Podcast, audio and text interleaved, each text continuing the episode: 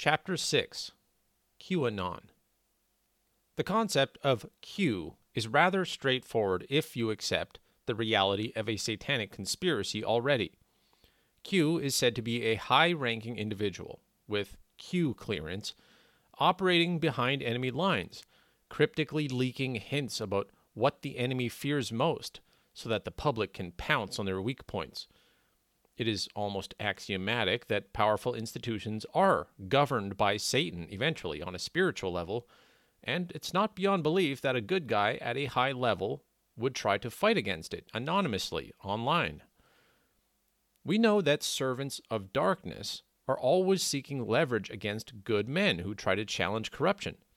And men like Julian Assange and Edward Snowden have shown that one person can make a big difference if they go public. But what if instead of going public, they remained in the shadows and turned the war against evil into a game? In other words, you could say that Q trains and inspires grassroots citizen journalists to work together and expose the conspiracy. The public's attention gets directed towards certain questions in order to disrupt their illusion of control. Simultaneously, it forces the good guys in high places to take action against them. As public support grows, the faith of the masses can move mountains. It's like a support network for heroes. Those patriots who dare to challenge the cabal can know that the Q movement will have their back and shine a spotlight on their situation, making it awkward for the cabal to quietly do away with them. Not a bad strategy if it were real. There is no doubt that Q was at some point a legitimate effort by somebody with privileged information to accomplish something close to this at least. The Q drops, cryptic information posts, containing a mixture of imaginary hopes and real investigative leads, allowing potential investigators to dig up and publicize genuinely damaging information on corrupt public figures.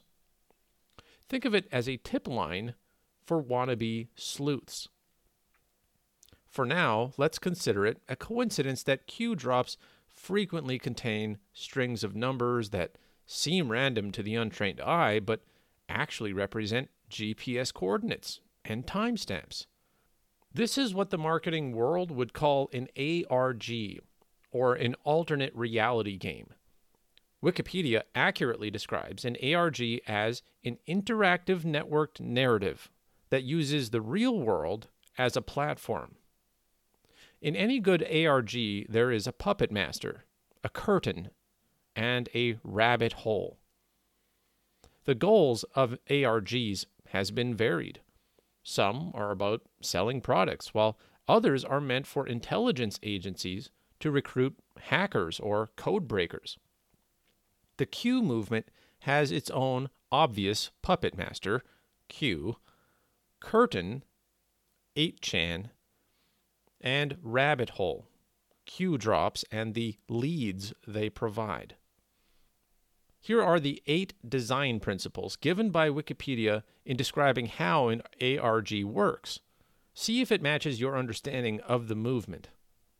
Number one, storytelling as archaeology. Instead of presenting a chronologically unified, coherent narrative, designers scatter pieces of the story across the internet and other media, allowing players to reassemble it, supply connective tissue, and determine what it means. Number two, platformless narrative.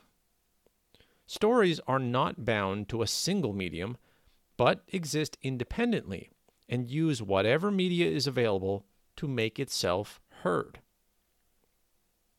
Number three, designing for a hive mind.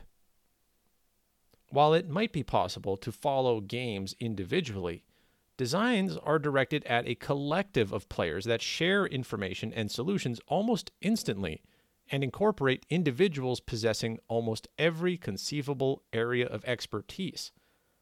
While games might initially attract a small group of participants, as the participants come across new challenges, they try to find others with the knowledge needed to overcome an obstacle. Number four, a whisper is sometimes louder than a shout. Rather than openly promoting games and trying to attract participation by pushing it towards potential players, designers attempt to pull players to the story by engaging in over the top secrecy, have elements of the game warn players away from them, and eschew traditional marketing channels. Designers do not communicate about the game with players or press while it is in play. Number five, the this is not a game aesthetic. ARGs themselves do not acknowledge that they are games. They do not have an acknowledged rule set for players. As in life, they determine the rules either through trial and error or by setting their own boundaries. Narratives present a fully realized world. Any phone number or email address mentioned works, and any website acknowledged exists. Games take place in real time and are not replayable. Characters function like real people, not game pieces, respond authentically, and are controlled by real people, not by computer AI. Some events involve meetings or live phone calls between players and actors. Number six, real life as a medium. Games use players' lives as a platform. Players are not required to build a character or role play being someone other than themselves. They might unexpectedly overcome a challenge for the community simply because of the real life knowledge and background they possessed. Participants are constantly on the lookout for clues embedded in everyday life. Number seven, collaborative storytelling. While the puppet masters control most of the story, they incorporate player content and respond to players' actions, analysis, and speculation by adapting the narrative and intentionally leave white space for the players to fill in. Number eight, not a hoax. While the this is not a game aesthetic might seem on the surface to be an attempt to make something indistinguishable from real life, there are both subtle and overt meta communications in place to reveal a game's framework and most of its boundaries.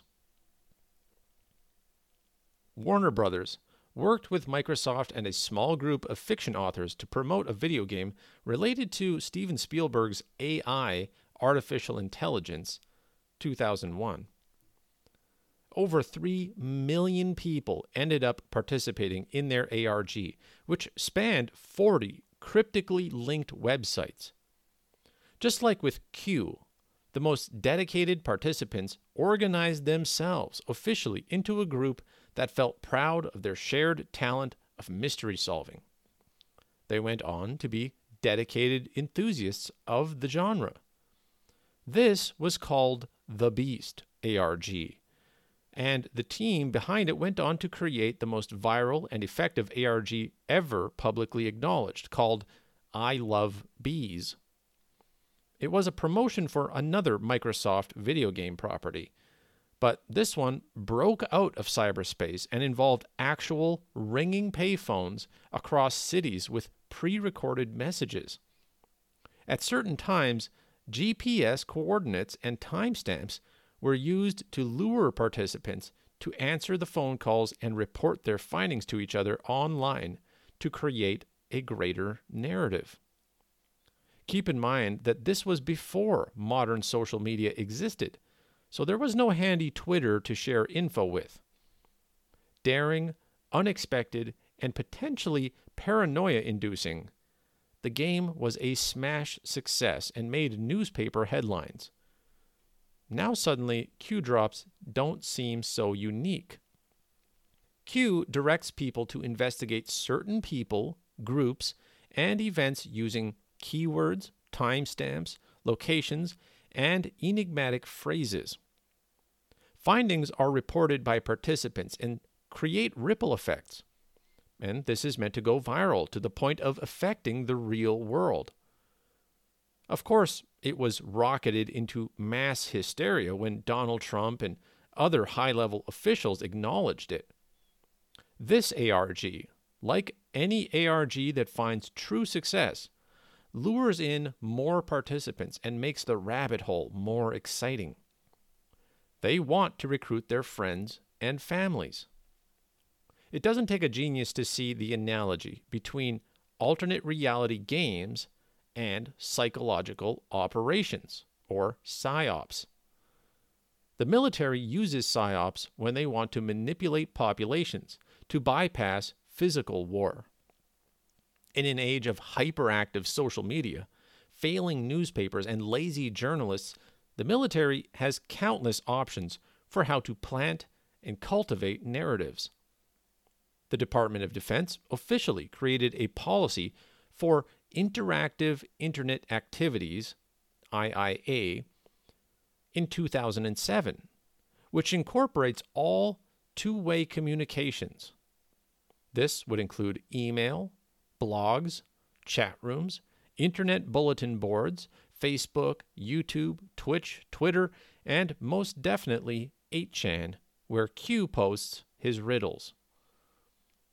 The stated nature of IIA is to shape emotions, motives, reasoning, and behaviors. That's the definition of psychological.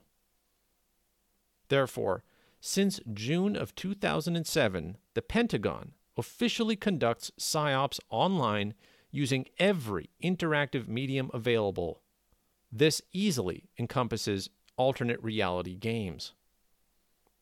On page 3 of the DoD memo, in a section called Non Attribution, it authorizes IIA to be done secretly. The military can deny involvement so long as the combatant commander deems it to be operationally important. This may have something to do with Google directly colluding with American intelligence agencies to spur the Arab Spring psyops against a half a dozen Middle Eastern countries in 2010 to 2012. Julian Assange wrote about this in his book, When Google Met WikiLeaks. Other social media companies got their hands dirty at the same time, proving that they are willing and able to be used as tools for the military. We're living in the shadow of their globe spanning PSYOP regime, with military social engineers working with software engineers to control all human thought via military grade secret lies. But Q followers know they're being manipulated. They like it. In their subculture, they consciously place their faith in the military's sworn obligation to confront domestic threats, and they hope that veterans will honor their oath to defend their country from tyranny. First, they hope for non-violent methods, but ultimately, with military tribunals, executions, and a liberation strike force if all else fails. They not only believe Q is connected to the military, but they hope he's a high level decision maker, like a general. The big difference between Q devotees and Q skeptics is that the devotees trust the plan, their phrase, whereas skeptics see it as a cynical ploy. Q devotees are high vibration, optimistic, faith driven, intention led, and guided by synchronicity. Skeptics see it all as a plan to hijack and pacify the very demographic most likely to endanger the evil conspiracy, creating false hope while stalling for time as the New World Order is built right in front of them. Q is therefore a symbol of hope and gullibility. It has led to real challenges to corruption and perhaps even damaged the conspiracy in some ways. But it is also an easy target for con men and military psyop experts who have mastered the craft of the ARG. Then we have the Alex Jones connection. Alex Jones would be nothing without Dr. Steve Pieczenik. Despite being an unknown figure in pop culture, Pieczenik was the Deputy Assistant Director of State to Presidents Nixon, Ford, Carter, and Bush Sr. According to his website, Dr. Pieczenik, along with other senior officials at the State Department, developed the mandate to create Delta Force and other quick strike special forces units that could be used in future hostage situations and international crises.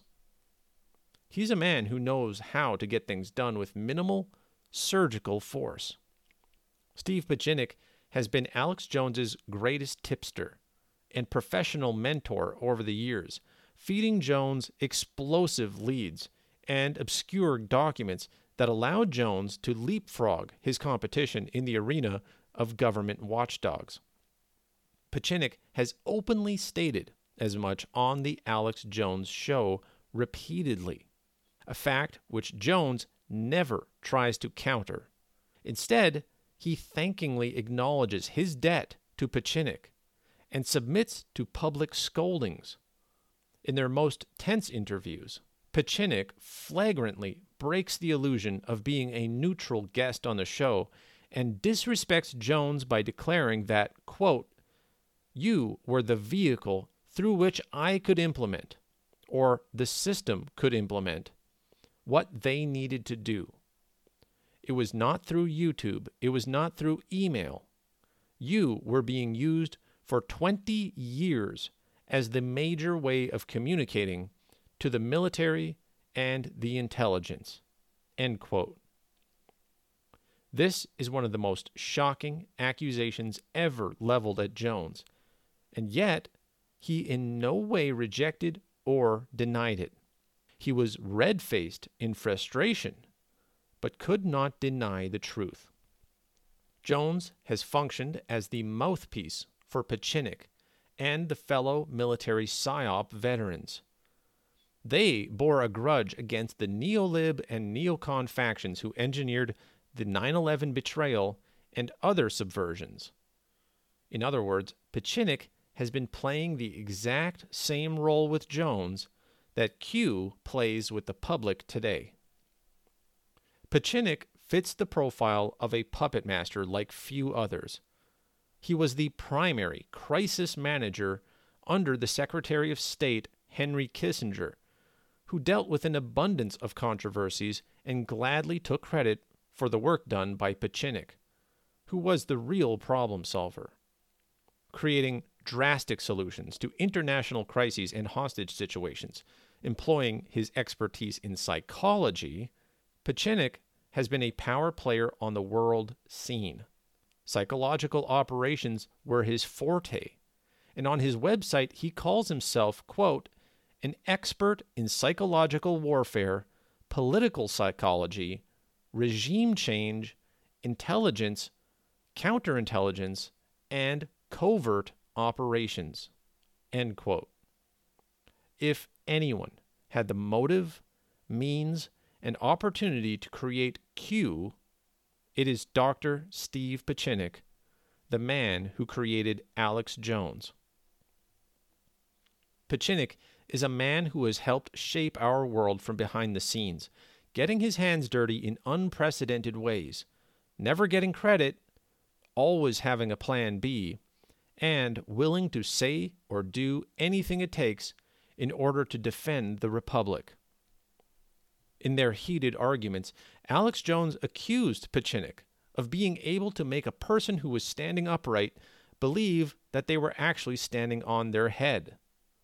The remark was fired at Pieczenik in response to his claims about the inauguration of Joe Biden. He was trying to convince Jones that there was a plan to prevent Biden from taking office. Pieczenik has also boasted that the group he represents manipulates both the political left and right in a Hegelian dialectic method, and that even the censorship of Jones was useful as a way to make him regain credibility, since being banned from platforms is a mark of legitimacy. Jones bristled at that. Being banned from every major platform was a devastating blow to his financial stability and future plans. Is it possible that the downfall of Jones was engineered by the creator of Q? If so, the reason would be obvious. Alex Jones had become unreliable over time.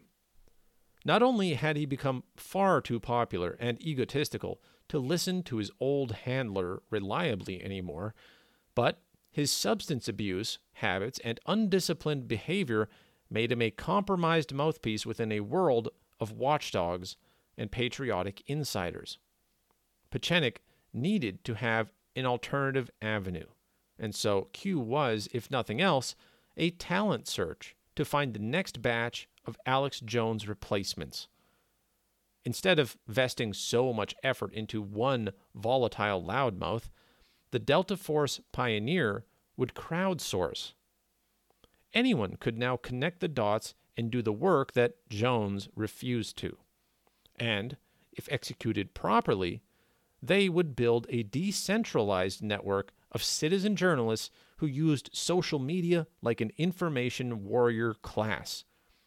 It would be a focused ARG mission advertised to any willing participant. InfoWars was taken to the street level. This explains the increasing hostility of Jones against the Q movement itself and the subsequent hostility by Pieczenik against Jones in their later interviews. Early on, Jones was a supporter of Q, still drunk on the victory of Trump, who personally called into the Alex Jones show and pandered to him during the 2016 election campaign. Under a Trump presidency, Jones was positioned to become the top reporter in America, and his metrics on YouTube and Facebook were proving it. After the Las Vegas shooting massacre, the Sandy Hook confusion, and the Pizzagate viral conspiracy theory, the censorship and lawsuits against Jones changed all of that. It's very possible that the White House media contacts used their channels to greenlight Jones's plunge into obscurity, whether or not Pieczenik was involved in the discussion. Jones had served his function for 20 years, but was now a parody of himself who had lost his edge and couldn't stop congratulating himself. With the Q movement, Jones was in danger of being replaced entirely. So he went on the offensive, questioning the identity and legitimacy of Q, and frequently bashing the anonymous account. Guests would promote Q drops, and Jones would seethe and rant about the unreliability of the 8chan informant. He was clearly threatened by the success of Q. He may have deduced it was set up by his own puppet master as well. The Q movement has gone through a transformation for the worse, as mass censorship and lockdowns have jolted the populist narrative off course. The shutdown of the rabbit hole, 8chan, disrupted things. So now nobody can keep track of what is real.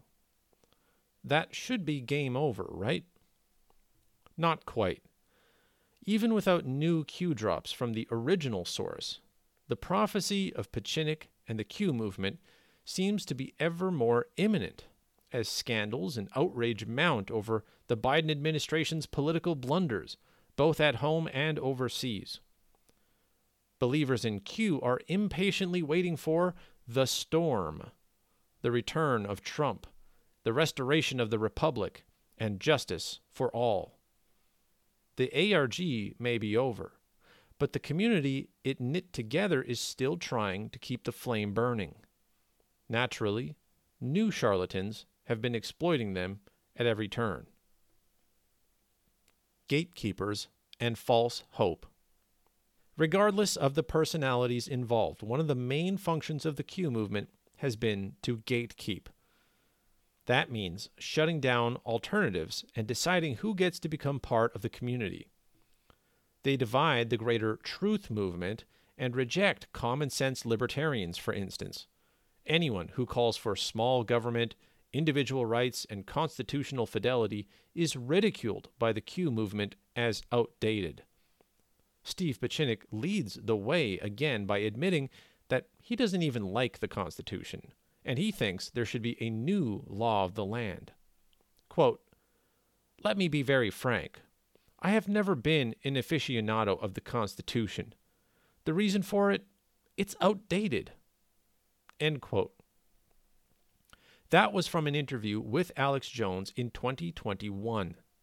If anyone else had said this to Jones, do you think he would have allowed them to get away with it? And yet he did. No pushback from Jones when his master speaks such heresy. It's hard for Q believers to accept, but their movement has been designed to hijack populism and stop reasonable voices from prevailing. It's the same thing men like Pieczenik do all over the world when they want to topple a country. It's called destabilization, and it means moderates get attacked while radicals are provoked and encouraged. Q is the approved rabbit hole, while Christians are slandered as ineffective, weak, and naive. The ARG demands that, in order to win the game, the apathetic public must submerge itself in the daily drama of politics and media. They want the world to cling to false hope for the satanic institutions, rather than preaching the judgment of God against all nations. Fairweather Christians want to see evil defeated, so they invoke God constantly while avoiding what he actually said about the way things would go in the church age. Many are torn between the traditional wisdom of the Bible and the compelling hope of worldly revolution. God or Q, the rapture or the storm, the book of Revelation or the latest Q drops. It's all the same thing to them, as long as it leads to a better future.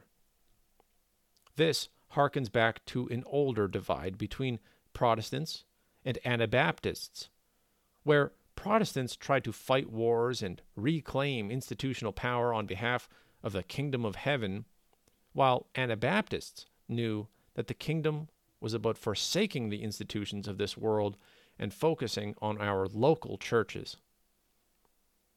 Enigmatically, Satan hates the Anabaptists much more since they are not as easily corrupted. False Christianity is no threat to his plans. Even when God fearing men are full of ambition and carrying loaded rifles, what does a spirit of darkness care? You can't win a spiritual war with carnal weapons. No wonder the mainstream media doesn't mind shining a spotlight on the Q movement regularly attacking it just enough to give it credibility and a boost of energy. In the Hegelian dialectic method, being attacked is a form of encouragement, while being ignored and dismissed is the real killing blow. Footnote We can look at the Ron Paul presidential campaigns for proof of this. Despite soaring numbers in his presidential campaigns, the Libertarian conservative candidate was actively shunned from news coverage and given almost no time on the debate stage. They feared him, so they ignored him. They would rather promote the drama of a dozen clowns than dare to give a platform to a sober and upright man, even if it is only to smear him. End of footnote. Q supporters can easily be herded like cattle into false flag events. It's all part of the ARG simulation. I have often imagined this great day of justice. Would it wash away the cartoonish villains of our current establishment? For most of my adult life, it sounded impossible because the powers were too entrenched and the system was too corrupt. But now the system is being purposely demolished. And they may have become disposable, like Alex Jones. It's all a matter of timing. The coming paradigm shift will require sacrifices, and I suspect the old guard of the conspiracy will be discarded in order to usher in a greater sense of change. Lin Wood and the Q movement may get what they want in this case, and the pacifists will be looked upon as traitors as the blood soaked heroes parade the capital cities. In case it isn't clear yet, I think the future is only going to become more scripted, even as the chaos and upheaval grows. The day of justice will be coordinated with new disclosures and narratives that will lead to that Noah's flood of ideas I mentioned in the beginning. The more crazy things get, the more perfectly predictable it will be on the part of the conspiracy.